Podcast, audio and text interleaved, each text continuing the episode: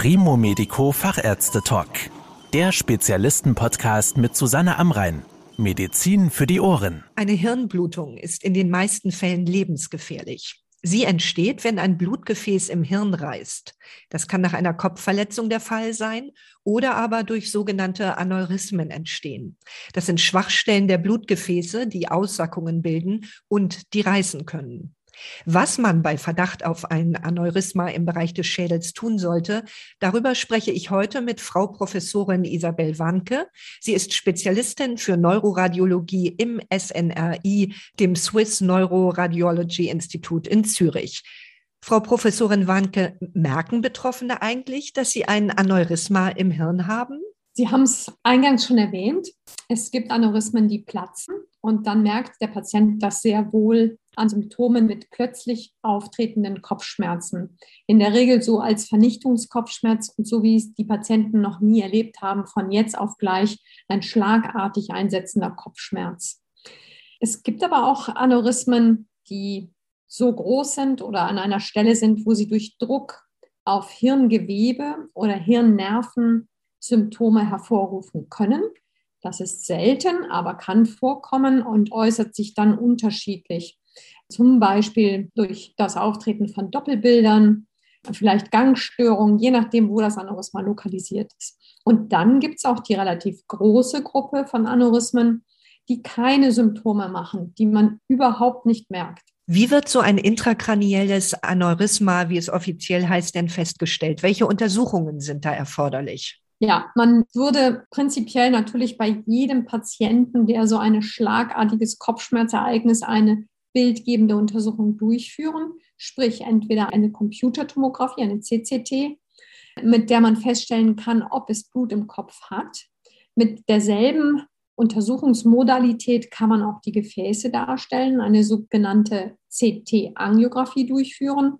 Da kann man die Gefäße sehr gut beurteilen und kann auch feststellen, ob ein Aneurysma vorliegt. Das wäre so die Notfallsituation.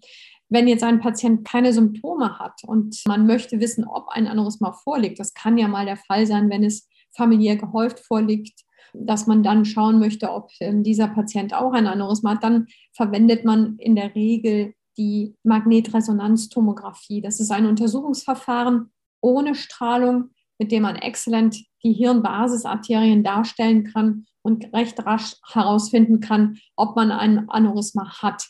Da ist die Nachweismöglichkeit bis zu zwei Millimeter großen Aneurysmen kein Problem. Wenn Sie nun feststellen, dass ein Aneurysma vorliegt, muss das in jedem Fall behandelt werden? Sehr gute Frage. Man hat eine relativ hohe Prävalenz von Aneurysmen, die liegt so um drei Prozent. Das ist ja eine sehr hohe Zahl, wenn man es dann auf, mal auf die Gesamtbevölkerung umrechnet. Die Inzidenz, sprich die Zahl, die angibt, mit welcher Wahrscheinlichkeit ein Mensch eine Blutung mit Aneurysma haben wird, ist sehr niedrig. Die beträgt 10, gibt man auf 100.000 pro Jahr an. Also haben wir einen Wert, der von 3.000 einer Zahl ähm, 10 gegenübersteht. Da muss man natürlich sehr, sehr genau erwägen, denn offenbar blutet nicht jedes Aneurysma, nicht jedes Aneurysma wird symptomatisch, welches Aneurysma behandelt werden soll. Die Frage kann man ganz klar mit Nein beantworten. Nein, man muss nicht jedes Aneurysma behandeln, was im Kopf ist. Es gibt kleine, regelmäßig aussehende Aneurysmen an Stellen, die nicht prädisponiert sind für intrakranielle Blutungen. Wenn Sie nun aber ein Aneurysma vorfinden, das aus Ihrer Sicht behandlungsbedürftig ist und die Patientin oder der Patient möchte das nicht, was passiert dann? Wie gefährlich ist das? Wir haben Kriterien, nicht nur wir, sondern auch die Publikationen natürlich, die das bestätigen, wenden Kriterien an, sogenannte Biomarker eines Aneurysmas, welches wir mit der Bildgebung feststellen, wann wir sagen, dass ein Aneurysma gefährlich ist bezüglich des Auftretens einer Ruptur. Dazu gehört natürlich gleichzeitig auch eine sogenannte Risikoanalyse, die wir bei jedem Patienten durchführen. Bestehen Risikofaktoren wie zum Beispiel ein erhöhter Blutdruck oder raucht der Patient oder gehört er zu einer Gruppe von Patienten, die ähm, einer sogenannten Risikogruppe angehören. Hat der Patient polyzystische Nierenerkrankung, das wäre so eine spezielle Risikogruppe, oder hat er mehrere oder einen Angehörigen ersten Grades, der bereits schon mal eine Blutung aus einem Aneurysma hatte. Das sind alles so Faktoren, die uns Möglichkeit geben, das Risikoprofil so ein bisschen einzugrenzen oder besser zu evaluieren. Wenn ein Patient sich dagegen entscheidet, die Behandlung durchführen zu lassen, obwohl wir ihm dazu geraten haben, dann kann das natürlich gefährlich sein. Wir können nicht so ganz genaue Prozentzahlen geben, aber wir haben da eigentlich schon ein ganz gutes Schema entwickelt, die Patienten nicht überzubehandeln. Es wird sicherlich mal der ein oder andere Patient dabei sein, wo man dann sich nicht ganz sicher ist und ihm eher wahrscheinlich die Behandlung anrät. Aber es kann eben, wenn er sich nicht behandeln lassen möchte, dazu kommen, dass eine intrakranielle Blutung stattfindet. Wenn so eine Blutung stattfindet, dann ist die Prognose relativ schlecht. Man sagt so, die Hälfte der Patienten, die eine Blutung haben, überleben diese Blutung nicht. Die anderen 50 Prozent, die überleben, da sagt man so die Drittelregel. Ein Drittel überlebt das ganz gut ohne Einschränkungen. Ein weiteres Drittel, ja, sind so ein bisschen behindert oder eingeschränkt. Ein Koch kann nicht mehr Koch sein, weil er nicht mehr die ganzen Funktionen gleichzeitig machen kann. Und das letzte Drittel kommt wirklich schlecht raus und sagt dann, das ist die Gruppe, die auf Hilfe angewiesen ist und die neurologische bleibende Ausfälle haben. Und insofern kann es gefährlich sein. Man kann dann nur beratend zur Seite stehen. Es ist natürlich letztendlich die Entscheidung des Patienten, sich behandeln lassen oder nicht. Und was man natürlich auch bedenken muss, das Behandlungsrisiko muss natürlich in einem guten Verhältnis stehen. Das muss natürlich sehr klein sein bei Patienten, die bisher noch keine Blutung gehabt haben. Wie können Sie denn so ein Aneurysma behandeln? Was muss dazu gemacht werden? Müssen Sie zum Beispiel den Schädel öffnen? Aneurysmen lassen sich nicht medikamentös behandeln. Das heißt, man kann sie nicht ausschalten mit einer Tablette. Das ist leider nicht möglich. Es gibt zwei Behandlungsverfahren, die angewendet werden heutzutage. Einmal ist das, wie Sie schon sagten, mit der Öffnen der Schädelkalotte an einer Stelle das wird heute aber sehr, sehr minimal invasiv und sehr kleine Zugänge werden da gewählt. Also man muss sich nicht denken, die komplette Schädelkalotte oder Schädeldecke wird eröffnet und man sucht dann das Aneurysma. Das kann heute sehr, sehr elegant auch gemacht werden durch den Neurochirurgen. Der setzt dann von außen an das Aneurysma, an die Aneurysma-Basis einen sogenannten Clip. Dieser Clip bewirkt, dass der Hals vom Aneurysma zusammengedrückt wird und kein Blut mehr in diese Gefäßaussackung einfließen kann. Also das Blut zirkuliert nicht mehr da drin und das bedeutet kein Blutungsrisiko mehr. Dann gibt es eine sogenannte zweite Behandlungsoption, auch eine sehr elegante Methode, übrigens von einem Neurochirurg entdeckt. Da bringt man über das Gefäßsystem, in der Regel in der Leiste, wird die Arterie punktiert und man dann das Aneurysma mit einem Mikrokatheter sondiert. Also es kommt dort ein kleines Röhrchen reingelegt, was sehr, sehr weich und flexibel ist. Und über dieses Röhrchen schiebt man dann sogenannte Platinspiralen in das Aneurysma. Es gibt heutzutage noch ganz neue Methoden oder neuere Behandlungsgeräte, wo man den Fluss in das Aneurysma unterbricht. Und das nennt man die sogenannte endovaskuläre Behandlungsmethode, also die Methode, die durch das Gefäßsystem stattfindet. Da wird der Kopf nicht eröffnet. Und das ist auch ein sehr schonendes Verfahren, was sehr, sehr häufig heutzutage angewendet wird. Sie haben eben schon das Stichwort schonend genannt.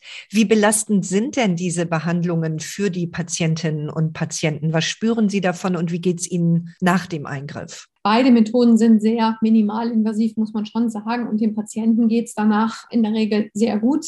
Sie haben vielleicht ein bisschen unterschiedliche Symptome je nach Behandlungsart. Wenn wir endovaskulär behandeln, ist der Patient in der Regel zwei bis maximal drei Nächte im Krankenhaus. Und ihm sollte es so gehen wie nachher. Also das sollte er eigentlich nicht merken. In der Regel zeige ich dann immer Bilder, um zu sagen, dass wir wirklich was gemacht haben. Bei der äh, neurochirurgischen Methode hat er natürlich irgendwo einen kleinen oder vielleicht mal auch ein bisschen größeren Schnitt an der Haut, halt eine offene Wunde, die genäht ist und natürlich den Zugang durch den Schädelknochen. Das ist schon ein bisschen anderer Zugangsweg, aber auch da sind die Patienten in der Regel direkt danach wie vorher, ohne dass da Komplikationen auftreten. Es ist so, dass die beiden Behandlungsoptionen werden immer interdisziplinär besprochen. So ist das bei uns, dass man sagt, was ist die bessere Behandlungsmethode für das Aneurysma in der Lokalisation, bei dem Aneurysma in dem Alter. Und das, finde ich, machen wir sehr gut. Und wir haben eben beide Disziplinen zur Verfügung, sodass der Patient da immer die optimale Therapie bekommen kann. Sie haben ja eben beschrieben, dass Sie einen kleinen Stent oder ein kleines Röhrchen von der Leiste bis zum Aneurysma vorschieben. Nun weiß jeder, der mal versucht hat, diesen kleinen Beschriftungsstreifen in einen Plastikordner zu frickeln, wie schwierig das ist. Und deshalb die Frage, wie schaffen Sie es denn, durch dieses verzweigte Blutsystem von der Leiste bis genau zu der richtigen Stelle im Schädelbereich vorzudringen? Ist es nicht unglaublich kompliziert und langwierig? Ja, das stellt man sich immer so kompliziert vor. Das kann ich gut nachvollziehen. In Wirklichkeit ist es nicht so schwierig, weil die anatomischen Verhältnisse bei den meisten Patienten ja sehr ähnlich sind. Der eine hat vielleicht etwas mehr gewundene Gefäße, wir sagen denen elongierte Gefäße, wo es vielleicht ein bisschen schwieriger ist, weil man ja die Schubkraft über die Leiste letztendlich braucht. Aber die Katheter, also diese kleinen Röhrchen, die man da vorschiebt, sind derartig gut entwickelt, dass sie auf der einen Seite genug Stabilität bringen und auf der anderen Seite genug Flexibilität haben. Das heißt also, wir können ein Hirngefäß, der Kardiologe macht ja übrigens auch nichts anderes, er kommt auch über die Arterie zum Herzkranzgefäß und das macht er auch schon viele, viele Jahrzehnte. Wir machen es halt in einem Bereich, wo man noch ein bisschen mehr anspruchsvollere Geräte und Katheter, also Röhrchen braucht, die uns den Weg in den Kopf ermöglichen. Wir behelfen uns da mit der sogenannten Durchleuchtung. Also wir wenden Röntgenstrahlen an, um unser Material sehen zu können. Das ist röntgendicht. Das kann man nachverfolgen. Und am Kopf, anders als am Herzen, hat man die sogenannte Möglichkeit, uns den Gefäßbaum, wenn wir ihn einmal mit Kontrastmittel angespritzt haben, jetzt erschrecken Sie mich aber einzufrieren auf dem Bild nur. Das heißt also, ich habe mir sozusagen mal dahin geworfen auf das Bild und ich kann danach dann ganz genau sondieren. Und da hilft mir auch ein Mikrodraht, den ich entsprechend individuell biegen kann und an die richtige Lokalisation zu kommen. Das wie gesagt, ist nicht eine langwierige Operation oder Intervention. Es sei denn, der Patient hat wirklich extrem elongierte Gefäße und hat schon so ein gewisses Alter, dann kann es manchmal ein bisschen anspruchsvoller sein. Besteht denn eigentlich die Gefahr, dass nach so einem Eingriff sich ein Keul oder so eine eingesetzte Spirale, ein Röhrchen wieder löst oder verrutscht oder dass so etwas nochmal neu gesetzt werden muss? Also die einmal implantierten Platinspiralen oder Gerätschaften, die man in das Aneurysma reinschiebt, da gibt es ja auch heutzutage solche Körbchen, die verrutschen dann nicht mehr, weil man sie in der richtigen Größe ausgewählt hat.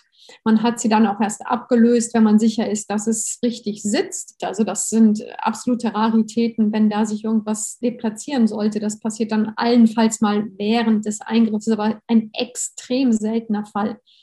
Diese Röhrchen, die zieht man ja wieder raus. Die Röhrchen bleiben nicht drin, die Platinspiralen oder diese Platingeflechte, die bleiben drin, die verrutschen dann auch nicht mehr und verwachsen dann sozusagen mit dem Gefäßsystem, sodass sich der Körper daran gewöhnt, genauso wie ein Stent im Herz, der dann einwächst, so wachsen unsere Implantate auch im Aneurysma ein. Der Patient bildet dann an der Aneurysma-Basis eine sogenannte Narbe, ein Endothel und überzieht sozusagen das Material, was implantiert worden ist. Und ist das dann ein Eingriff für die Ewigkeit oder muss so eine Spirale oder so ein Coil irgendwann auch wieder ausgetauscht werden? Also das Material, die Implantate, die man verwendet hat, die holt man nicht wieder raus, schon gar nicht irgendwie zu einem späteren Zeitpunkt. Das ist nicht möglich, eben aufgrund der Tatsache, dass sie sozusagen einwachsen, mehr oder weniger.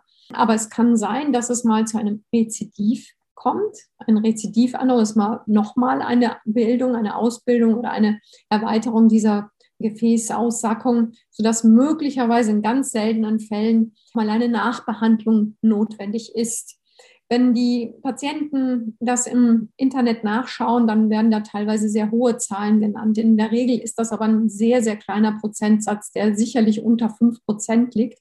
Und das hängt dann einfach mit der Konfiguration des Aneurysmas zusammen, und ob man vielleicht auch Mikrostents eingesetzt hat zur Behandlung oder nicht. Aber die Regel ist, dass es sehr selten vorkommt, aber nicht ausgeschlossen ist. Wie kann man denn verhindern, dass sich vielleicht später an anderer Stelle nochmal ein Aneurysma bildet? Ist das möglich? Ja, das ist tatsächlich möglich und sogar bei circa 20 bis 30 Prozent der Patienten der Fall. Die weisen also nicht nur an einer Stelle ein Aneurysma auf, sondern haben gleichzeitig oder auch im weiteren Verlauf noch weitere Aneurysmen. Das kann mal genetisch verankert sein.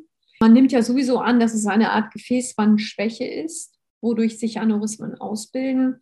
Und das ist in der Tat möglich. Jetzt kann man natürlich mit nicht-invasiven Untersuchungsmethoden das ganz leicht rausfinden, auch ohne Kontrastmittelgabe mit der MR-Angiografie, also mit der Magnetresonanztomographie ob wieder ein neues Aneurysma entstanden ist. Auch in anderer Lokalisation kann man das sehr leicht feststellen.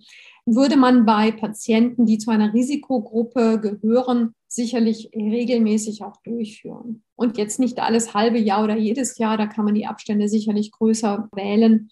Wenn ein Aneurysma vorliegt, macht man halt die nächste Kontrolle in zwei oder drei Jahren und das kann man dann individuell anpassen, dieses Beobachtungsintervall. Vielen Dank für Ihre Erklärungen, Frau Professorin Wanke. Sehr gerne. Das war der Primo Medico Fachärzte Talk. Danke, dass Sie zugehört haben. Mehr Informationen rund um das Thema Gesundheit und medizinische Spezialisten finden Sie auf primomedico.com.